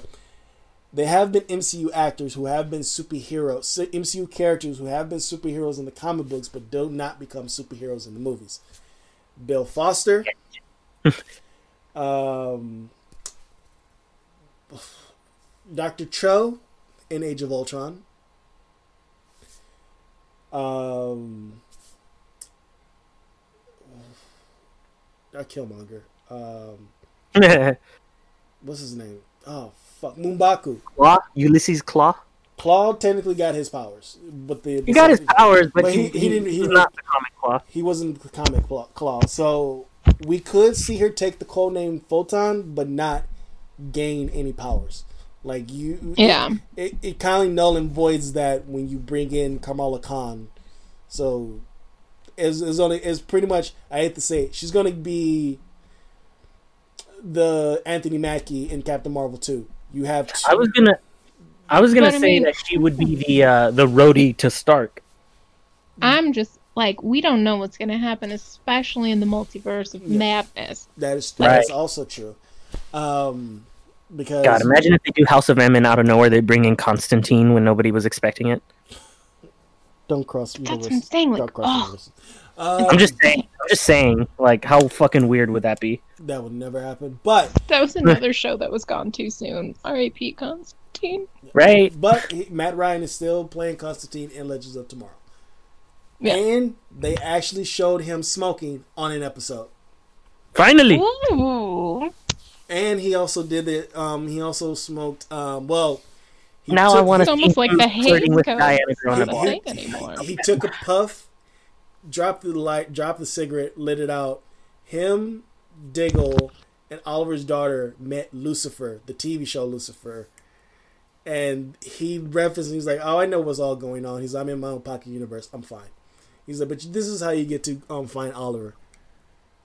And he looked at he looked at Diggle. He's like, "Ooh, nice chocolate man." Mm. And then he looked at Oliver's daughter and was like, "We can just have, we, I can lose, lose these two ladies. We can just have fun, all of us together." And then um, Matt Ryan came in. He's like, "This Lucifer," and then the dude played Lucifer. Oh, it's Constantine. Constantine. And then Matt Ryan came and was like, "No, it's Constantine." I, I gotta that- start watching Lucifer again. I like that. I like that little. I like the little. They go between like, holy shit, Lucifer. I never seen the show, but I like the fact that you are now existing in the Arrowverse, in the Pocket Universe. Yeah, well, I mean, Lucifer is a DC character technically, right? Well, the the TV show that they're using of Lucifer is like a DC character technically. Yep. Yeah, And and and he's also, fabulous. And also, anyone who's listening, Gwendoline Christie Sandman has nothing to do with Lucifer Morningstar of the own comic books. But Sandman is within the greater DC realm. He just had nothing to do with anything with DC wise. The only person who has any connection between the DC universe and the Sandman world, Constantine. We need more Constantine on TV. But um, for episode four, to go back, I'm gonna. It's gonna be controversial because I've been so hard pressed on this already. It's getting a nine. Woo woo. So seven point five for, for episode three, but a nine for episode four because it gave me what I, we, we didn't mean, but it did not get in the MCU and in the movie verse. The ramifications of people coming back after being um being, and I hate the blip. That is just that is Yeah, like the this on honestly, this portrayal of it made me have more questions than answers. I like the I like the fact that people came back. I just don't like the term the blip. That was just a stupid. Yeah, that- I don't know why they don't just call it the snap. I know. Like use the comic book term, the snap. That it would Yeah. yeah. better, and that's why it, it, it knocks a point off of that because I'm like, you said the blip. But I do uh, like like I love the the loss that was sort of back ended because you know at the end of episode three it's like you get a little bit of um the loss and the pain Wanda is feeling, especially about her brother, because again, it's you know, And then and I know they can't really do like huge long runs about this, but it's like if someone dies, it's very like it's sad for like not even a minute and then it's like moving on to the next thing. Um and I think that's why and that's why I gave an episode. I gave seven point five for three, and then and, and a nine for four. It's You mean a nine for four? Wow. a nine for four, but a seven point five for episode three. The only reason why I'm doing Yeah. that because they're giving you tinges in in my own theory. She never really got to grieve yeah. at all, and it's showing that like with everything that happened from Ultron up to now, we're see, like literally, and even Steve said like she's a child, even though she's in her uh, literally in her twenties. But Steve was like was literally defending her. When Tony was like, "No, we're gonna house arrest her." Like he, she is a child. She accidentally started the the explosion. She lost her brother beforehand trying to defend her own country. She lost her country. She lost her brother. She actually accidentally did an explosion to save my life and everyone else. Like And you take the one thing away from her, and she had to fight the person that she cares about. Didn't have to care about everything that's going on. So like, she and she killed Vision twice. you're Right. you you're pulling you're pulling so much stuff out because like So obviously in civil war she is stronger Yeah. like Every she's movie she gets Vision. consecutively stronger. yeah, I was gonna get to that point. she Like, like she gets stronger and stronger and so i really hope marvel starts like dealing with like the ramifications because like a lot of the stuff they've done doesn't really make sense so even with like the sokovia accords of the civil war like wanda saved more people than she killed. Like yeah, the Wakanda people being being killed was very sad and tragic, but like had she let like more people would have died at that market Yeah. if she wasn't. Well, I think that was wasn't there. also. And that's why I- Steve was. That's why Captain America was defending her in the first place.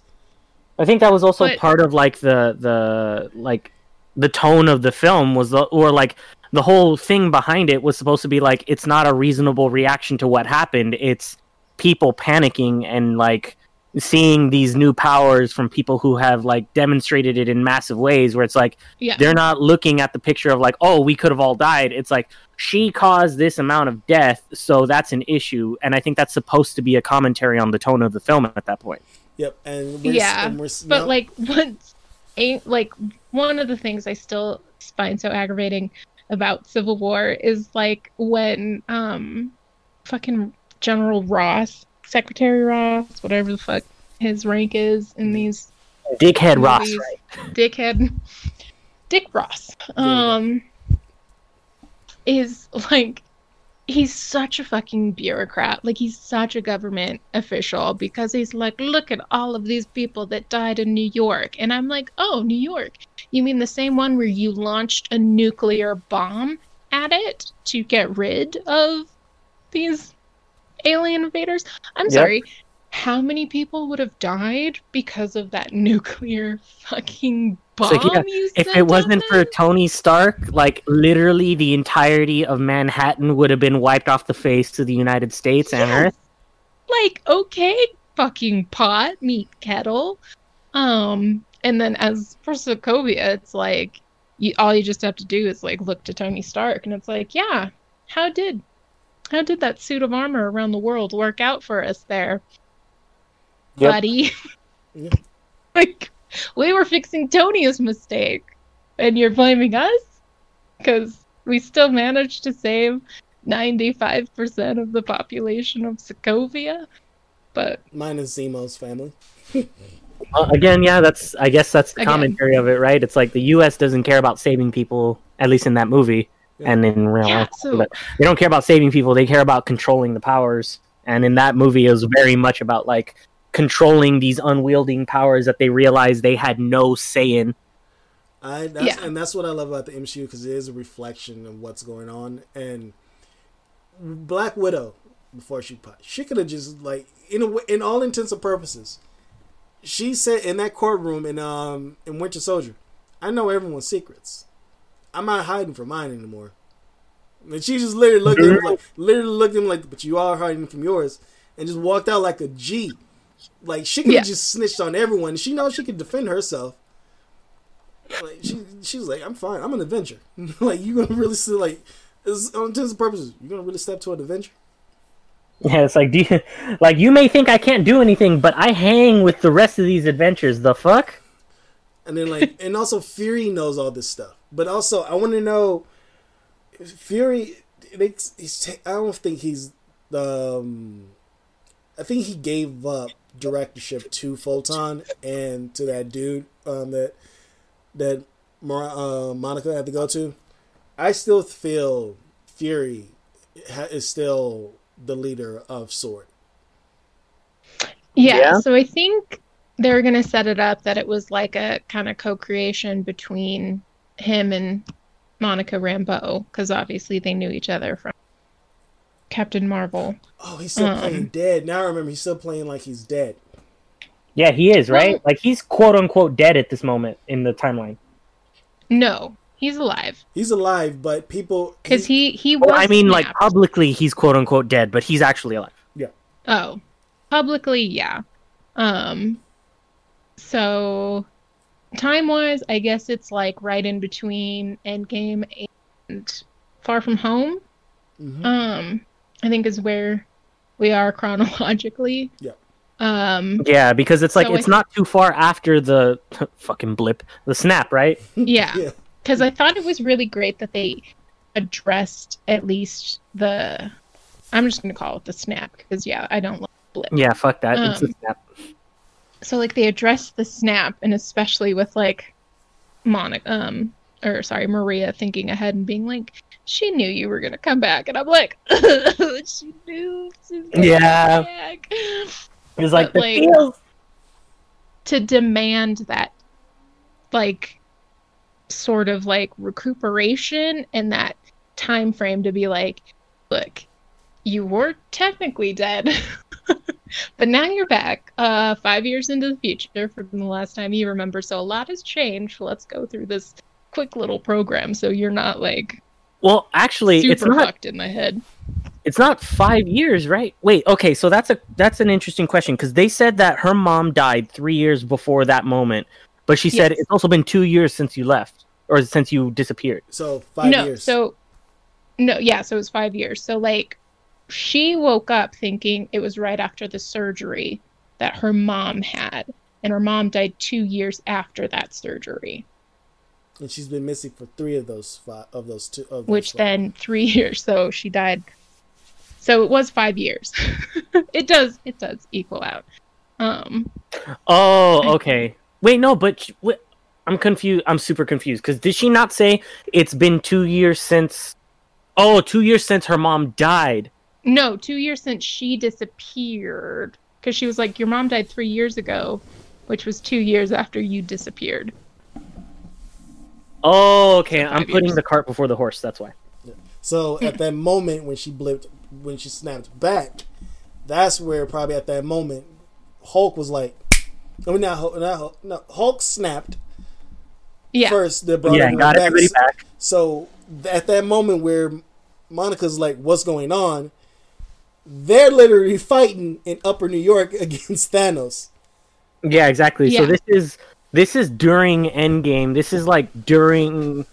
This is a little after the Endgame timeline. Then. Yep, uh, that that 'Cause, little, yeah, so that flash day- that flashback uh, in the opening is during Endgame, and then the rest is uh, after. The hospital scene, yeah, was the day of the big end game fight, which obviously only lasted like I'm assuming a few hours in MCU timeline. Um but then it doesn't really say like how much time jumps forward, but I'm obviously assuming it's been um a few weeks with At least, right? the news coverage from when she from the hospital to when she is um walking into sword Right. Yeah. Um so it's just it's fascinating to see the chaos of the hospital because especially now when you put it into perspectives you're like our hospitals are already overwhelmed with the pandemic so just imagine like Hospitals no build up at all. At least like with the pandemic, you know, they tried to warn us early to be like, please wear a mask, please take this seriously, and then people in our government were fucking stupid and didn't listen. So now the hospitals are overwhelmed. But just imagine if that happened instantaneously. Like yeah, exactly. Like it would be utter chaos. Well, so much chaos. Like But see, that's you- uh, okay. That that hospital scene gave me such a big question with the dude that she knocked into. Because remember, Oh, she knocked into somebody and they both fell over. It's like, okay, well, that means that that dude came back exactly in the spot that he was at. yeah. So what the So, fuck does it that looked mean like he for was, like, everybody else running who's around like the in the air and all that stuff? Oh, well, no, yeah, I know what you're talking about, but I think they touched on this from Endgame because um, Kevin Feige, I think it was something about he's like that's why it had to be Hulk to do it because it was Professor Hulk, and he was like because he had the strength of the Hulk, but he had the intelligence of Bruce Banner, Mm, so he Like intelligent enough to be like, don't like make it a back safe. perfect snap. Like the people Yeah. who are in danger, put them out of danger. Yeah, because he's like he w- he thought enough through that you know he's like oh if you were a passenger in an airplane you're not going to blip back thirty five thousand feet in the air and then fall to your death because that's like that'll sucks. horrific. Yeah, Um, imagine dying, then coming back and being confused for the last Right. 30 seconds of the second point of your life. or like oh my god what if you were like uh like freaking Maria Rambeau like say you were about to go into surgery and then you get snapped so when you come back you're like oh yeah my surgery should be in like five minutes but now they're like uh no like now there's 200 people Yeah. I mean, that In raises a different question alone. too. It's like, what about people who got snapped that were in the middle of surgery? Oof, Right? Like, they did. oh, Um, Like exactly, like do they come back closed up with their with the same ailments, or do they come back closed up with their ailments cured? you may never know. But I would say, I'll say this: I did a test to see if I get blipped, um, I get snapped or not. I get snapped, so I get dusted. I mean, it's a 50-50 chance, right? Well, Yeah. My my my my test said I get dusted, so it's fair. No. Yeah, it's not, I mean, that- not that was fair the that I gotta go. Snap, right? Like All these assholes get to stay, but I gotta go. impartial, impartial, just fifty percent of the universe gone. That was like the snap. I don't want to. I honestly would love if they actually do a series about the effects of the snap because just imagine like say like a mobster like some criminal kingpin and his his goonies like got dust so then Yeah. now some like new guy rose up to the ranks but they like snap back so now there's gonna be like like in what gang warfare or are they gonna like battle for supremacy or i don't there's just there's so much You know what? snap You know what would have been like really interesting in my in, in my opinion, especially now that they have the Marvel What If series. yes I think Like, what if? Because I've always thought about this. Like, if if Thanos was fully impartial, he would have said all life in the universe 50-50 chance, right? Which means there could have been a 50-50 chance that he could have been snapped too. What would have happened if Thanos had gotten dusted in that same snap? ooh That's something that I would have really liked to see. would the glove have just fallen or would yeah, the- like would he be dead? And then like how would that affect the future timeline? Like yeah, like would the like he wouldn't have been able to destroy the glove, so they theoretically would have been able to like get it again and use it. But let's say let's say he gets snapped and you know like everybody who got snapped everything on them also got dusted. It's not like their clothes stayed there. So then theoretically the glove could have also been snapped with him. ooh So what would happen if they didn't even have the glove to bring everybody back? no, But Thanos is dead. nah, I don't like that. i mean if That's what I mean, like, it- I don't like- lined up- That's one. That's one. That's one idea. I, for me, I don't like it. Just hearing. Yeah, no, like, I don't like it as a direction for the MCU. I'm just saying, like, that would be a great what if story. I went Sherlock and just went all like all the different theories in my head after you said that, and then nothing. You know how um, Doctor Strange was like this, only one outcome. Yeah. I was literally Doctor Strange in it. No, there was no outcome where this was going to be a good storyline that you. Yeah, no, it's not going to be a good ending because they can't bring, No, theoretically, they a- can't bring 50% of the people back again. Not a good ending, just not a good thought. It's not, but that's what I mean. That's what I want to see. What would happen if that were the, like, if- in this case, it's like, what would happen i mean i- in the Back to the Future timeline if Biff Tannen then became president? You know what I mean? Like, that's what I'm wondering.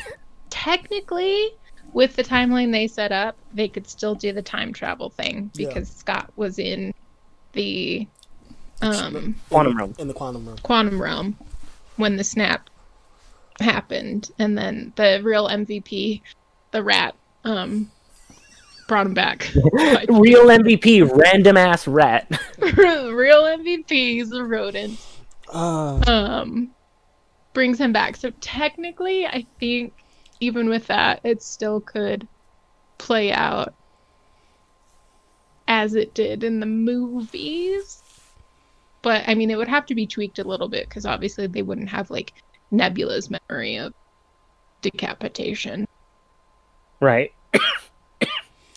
well, Like he wouldn't have he wouldn't have Nebula's memory anymore. But there could still definitely be reasons why he'd go back to Earth. Like the, the like the previous timeline whatever Thanos could come back and pose a threat. Yeah. Well, yeah But like how different would the Avengers be if there was literally if they had to fight Thanos again from the past and they literally had no hope of bringing anybody back anyways. Well, let's put a pin on this theory.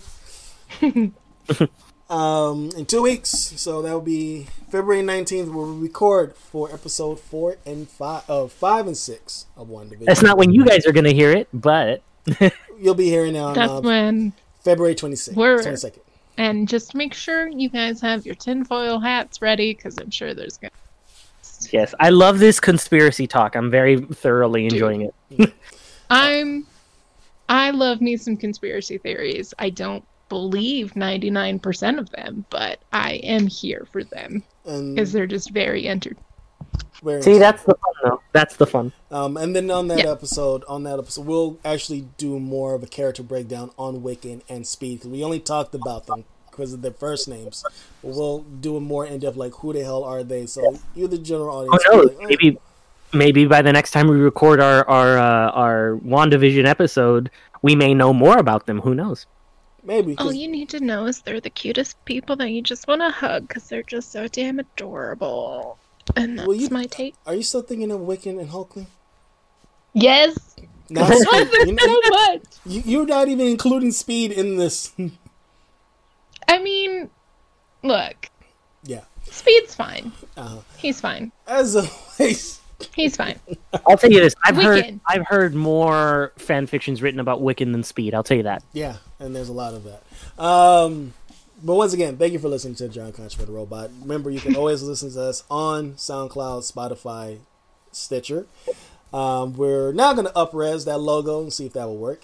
But as always, practice social distancing, stay safe, keep your loved ones safe. Always wear a mask. We hit the highest death rate in the U.S. alone. So stay Seriously, safe. wear a fucking mask, people. There's no problem with it. So stay I'm now at the point, guys, where I am tired of winning. So if we could stop winning now, that would. This is winning. We're breaking records left and right. Does that not count? Ha.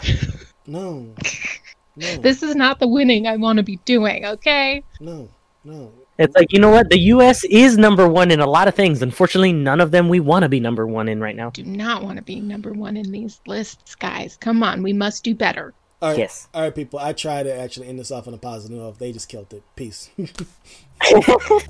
The truth is out there. Sorry, I don't know why I said that X Files thing, but